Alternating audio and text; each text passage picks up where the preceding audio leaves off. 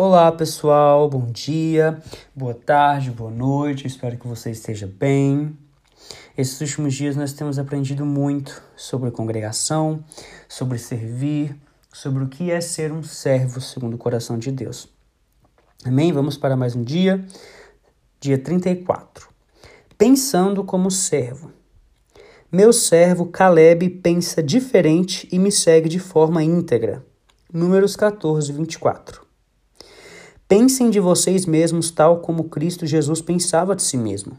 Filipenses 2, 5. Servir começa na mente.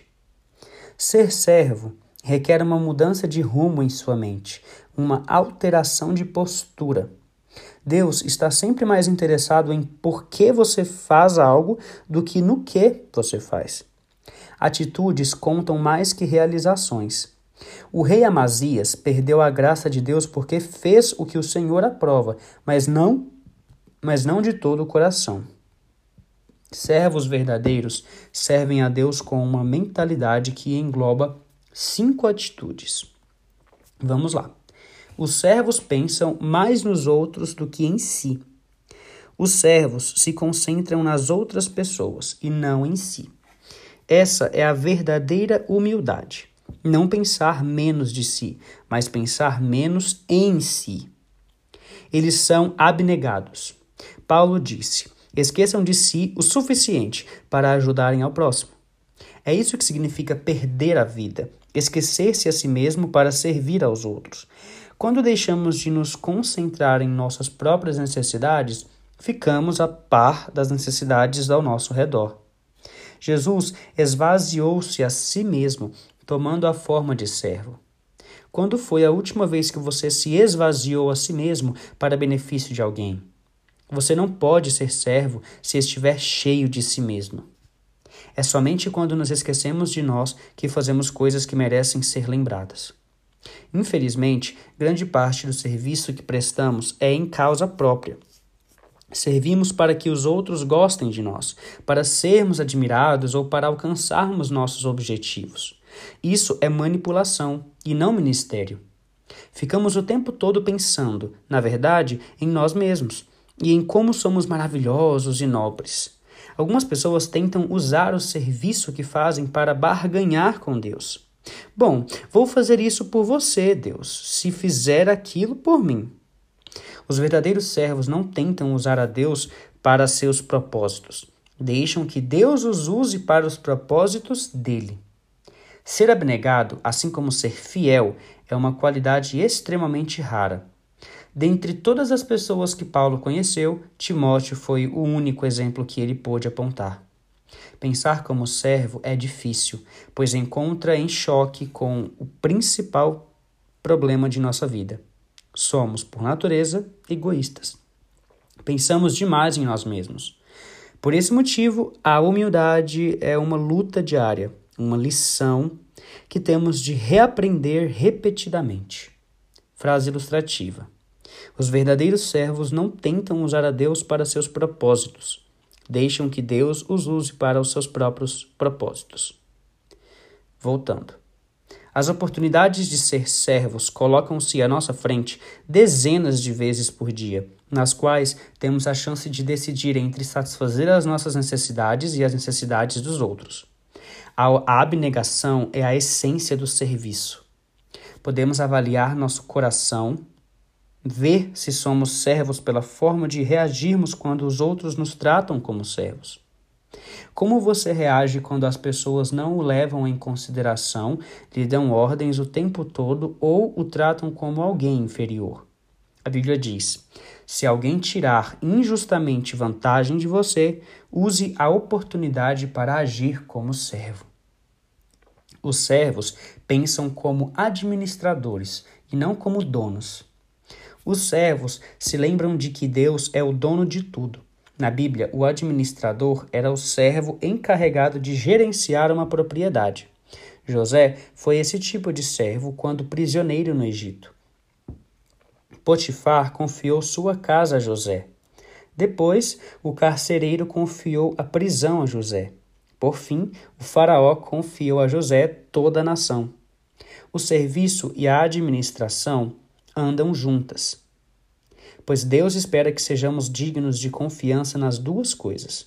A Bíblia diz: o que se exige de quem tem essa responsabilidade é que seja fiel ao seu Senhor. Como você está lidando com os recursos que Deus lhe confiou? Para tornar-se um verdadeiro servo, você terá de resolver a questão do dinheiro na sua vida. Jesus disse: Nenhum servo pode servir a dois senhores. Vocês não podem servir a Deus e ao dinheiro. Ele não disse vocês não devem, mas vocês não podem. É impossível. Viver para o ministério e viver para o dinheiro são objetivos que se excluem mutuamente. Qual deles você escolhe? Se você for servo de Deus, não pode fazer um bico por sua conta. Todo o seu tempo pertence a Deus. Ele exige lealdade exclusiva e não fidelidade de meio expediente.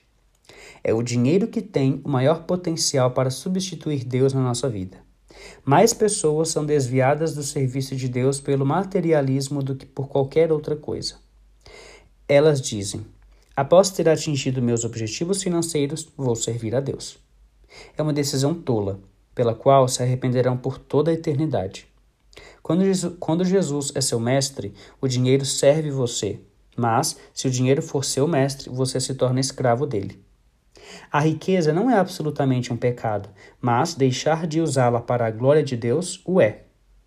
Os servos de Deus sempre se preocupam mais com o ministério do que com o dinheiro. A Bíblia é extremamente clara. Deus usa o dinheiro para saber se você é um servo fiel. Foi por isso que Jesus falou mais sobre o dinheiro do que sobre o céu ou o inferno. Ele disse: Assim, se vocês não forem dignos de confiança em lidar com as riquezas deste mundo ímpio, quem lhes confiará as verdadeiras riquezas? A forma de você gerenciar seu dinheiro afeta a quantidade de bênçãos que Deus derrama sobre a sua vida. No capítulo 31, mencionei dois tipos de pessoas: construtores do reino e construtores de riquezas. Ambos são bons em fazer os negócios crescerem, fechar acordos ou vendas e obter lucro. Os construtores de riquezas continuam a acumular fortunas para si, independentemente de quanto tenham alcançado. Mas os construtores do reino mudam as regras do jogo. Eles ainda tentam ganhar tanto dinheiro quanto for possível, mas fazem isso para distribuí-lo usam a riqueza para financiar a Igreja de Deus e a sua missão no mundo. Na Saddleback, temos um grupo de diretores de empresas e donos de negócios que tentam fazer o melhor que podem, então fazem doações à medida de suas possibilidades. Para promover o reino de Deus, eu os encorajo a conversar com seu pastor e iniciar um grupo de construtores do reino em sua igreja procure auxílio no apêndice 2.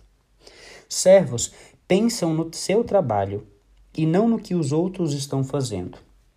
Eles não fazem comparações, não criticam e nem competem com os outros servos ou ministérios. Estão muito ocupados realizando o trabalho que Deus lhe deu. A competição entre servos de Deus é absurda por muitas razões. Estamos todos no mesmo time, nosso objetivo é fazer que a pessoa de Deus apareça de forma positiva e não a, possa, e não a nossa pessoa.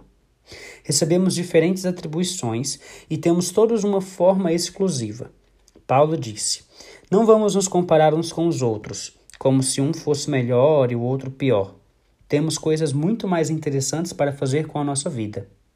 Cada um de nós é um ser original. Não há lugar para ciúmes mesquinhos entre servos. Quando você está ocupado servindo, não há tempo para ser crítico. Todo o tempo desperdiçado em criticar os outros poderia ser usado no ministério. Quando Marta reclamou para Jesus que Maria não a ajudava com o trabalho, ela perdeu seu coração de serva. Os verdadeiros servos não reclamam de injustiças, não sentem pena de si mesmos nem ficam aborrecidos com os que não servem. Eles apenas confiam em Deus e seguem servindo. Não é nossa função avaliar os outros servos do Mestre. A Bíblia diz: Quem é você para criticar o escravo de alguém? O Senhor determinará se seu escravo for bem-sucedido ou não. E também, não é nossa função nos defendermos das críticas. Deixe que seu mestre toma, tome conta disso. Siga o exemplo de Moisés, que se mostrou verdadeiro, que se mostrou verdadeiramente humilde quando enfrentou oposição. Ou faça como Neemias, cuja resposta às críticas era simplesmente: Meu trabalho é muito importante para que eu, me, para que eu o interrompa agora, para conversar com vocês. Se você serve como Jesus, pode esperar ser criticado. O mundo e até mesmo grande parte da igreja não compreende o que Deus valoriza. Um dos mais belos atos de amor demonstrados a Jesus foi criticado pelos discípulos. Maria tomou a coisa mais valiosa que possuía, um perfume caro, e derramou sobre Jesus. Seu generoso serviço foi chamado desperdício pelos discípulos, mas Jesus o chamou significativo. E isso é tudo que importa. Seu serviço para Cristo nunca será um desperdício, não importa o que os outros digam. Os servos baseiam sua identidade em Cristo. Por se lembrarem de que são amados e aceitos pela graça, não têm de provar o seu valor. Eles aceitam de bom grado trabalhos que pessoas inseguras consideram considerariam abaixo delas.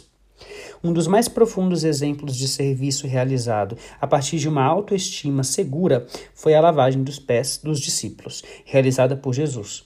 Lavar os pés era equivalente a ser engraxate, função desprovida de status. Mas Jesus sabia quem era, então a tarefa não ameaçou sua autoestima. A Bíblia diz: Jesus sabia que o Pai havia colocado todas as coisas debaixo de seu poder e que viria e que viera de Deus. Assim, levantou-se da mesa, tirou sua capa e colocou uma toalha em volta da cintura. Se você quer ser servo, deve depositar sua identidade em Cristo. Somente pessoas seguras de si podem servir. Pessoas inseguras estão sempre preocupadas com a aparência perante os outros. Elas temem a exposição de suas fraquezas e se escondem sob camadas de orgulho e pretensão. Quanto mais você for inseguro, mais irá querer que as pessoas o sirvam e mais necessitará de aprovação delas. Henry Nouwen disse: Para sermos úteis aos outros, temos de morrer para eles, ou seja, temos de deixar de medir nossa importância e valor pelos parâmetros dos outros. Dessa forma, ficamos livres para manifestar misericórdia. Quando você baseia seu valor e sua identidade no relacionamento com Cristo, fica livre das expectativas dos outros, e isso permite que você realmente os sirva melhor. Frase ilustrativa. Quanto mais próximo você estiver de Jesus, menor precisará promover a si mesmo. Os servos não precisam cobrir as paredes com placas e prêmios para confirmar seu valor. Eles não insistem em ser tratados por títulos, nem se envolvem em mantos de super superioridade. Os servos consideram irrelevantes os símbolos de status e não medem o próprio valor pelas realizações. Paulo disse: Você pode gloriar-se de você mesmo, mas a única aprovação que conta é a do Senhor. Se alguém teve grande chance na vida de se gabar de seus conhecimentos pessoais e de citar seus relacionamentos, esse alguém foi Tiago, o meio-irmão de Jesus. Ele detinha as credenciais de quem tinha vivido com Jesus na condição de irmão. Ainda assim, na introdução de sua carta, ele se referiu a si mesmo como servo de Deus e do Senhor Jesus Cristo. Quanto mais próximo você estiver de Jesus, menos precisará promover a si mesmo. Servos consideram o ministério uma oportunidade e não uma obrigação. Eles gostam de ajudar pessoas, suprir necessidades e ministrar. Servem ao Senhor com alegria. Por que eles servem com alegria? Porque amam ao Senhor, reconhecem a sua graça, sabem que servir é o melhor uso que podem dar à vida e têm ciência de que Deus prometeu uma recompensa. Jesus prometeu: O Pai honrará e recompensará a qualquer um que me servir. Paulo disse: Ele não esquece o trabalho que vocês fizeram, nem o amor que lhe mostraram na ajuda que deram e ainda estão dando aos seus irmãos na fé. Imagine o que poderia ter acontecido se apenas 10% dos cristãos em todo o mundo levasse a sério seu papel de servo. Imagine todo o bem que poderia ter sido feito. Você está disposto a ser uma dessas pessoas? Não importa a sua idade. Deus irá usá-lo se começar a agir e pensar como servo. Albert Schweitzer disse: As únicas pessoas realmente felizes são aquelas que aprenderam a servir. 34 dia, pensando sobre meu propósito. Um tema para reflexão. Para ser servo, devo pensar como servo. Um versículo para memorizar. Seja a atitude de vocês a mesma de Cristo Jesus. Filipenses 2, 5. E uma pergunta para meditar. Normalmente, preocupo-me mais em ser servido ou em achar maneiras de servir os outros?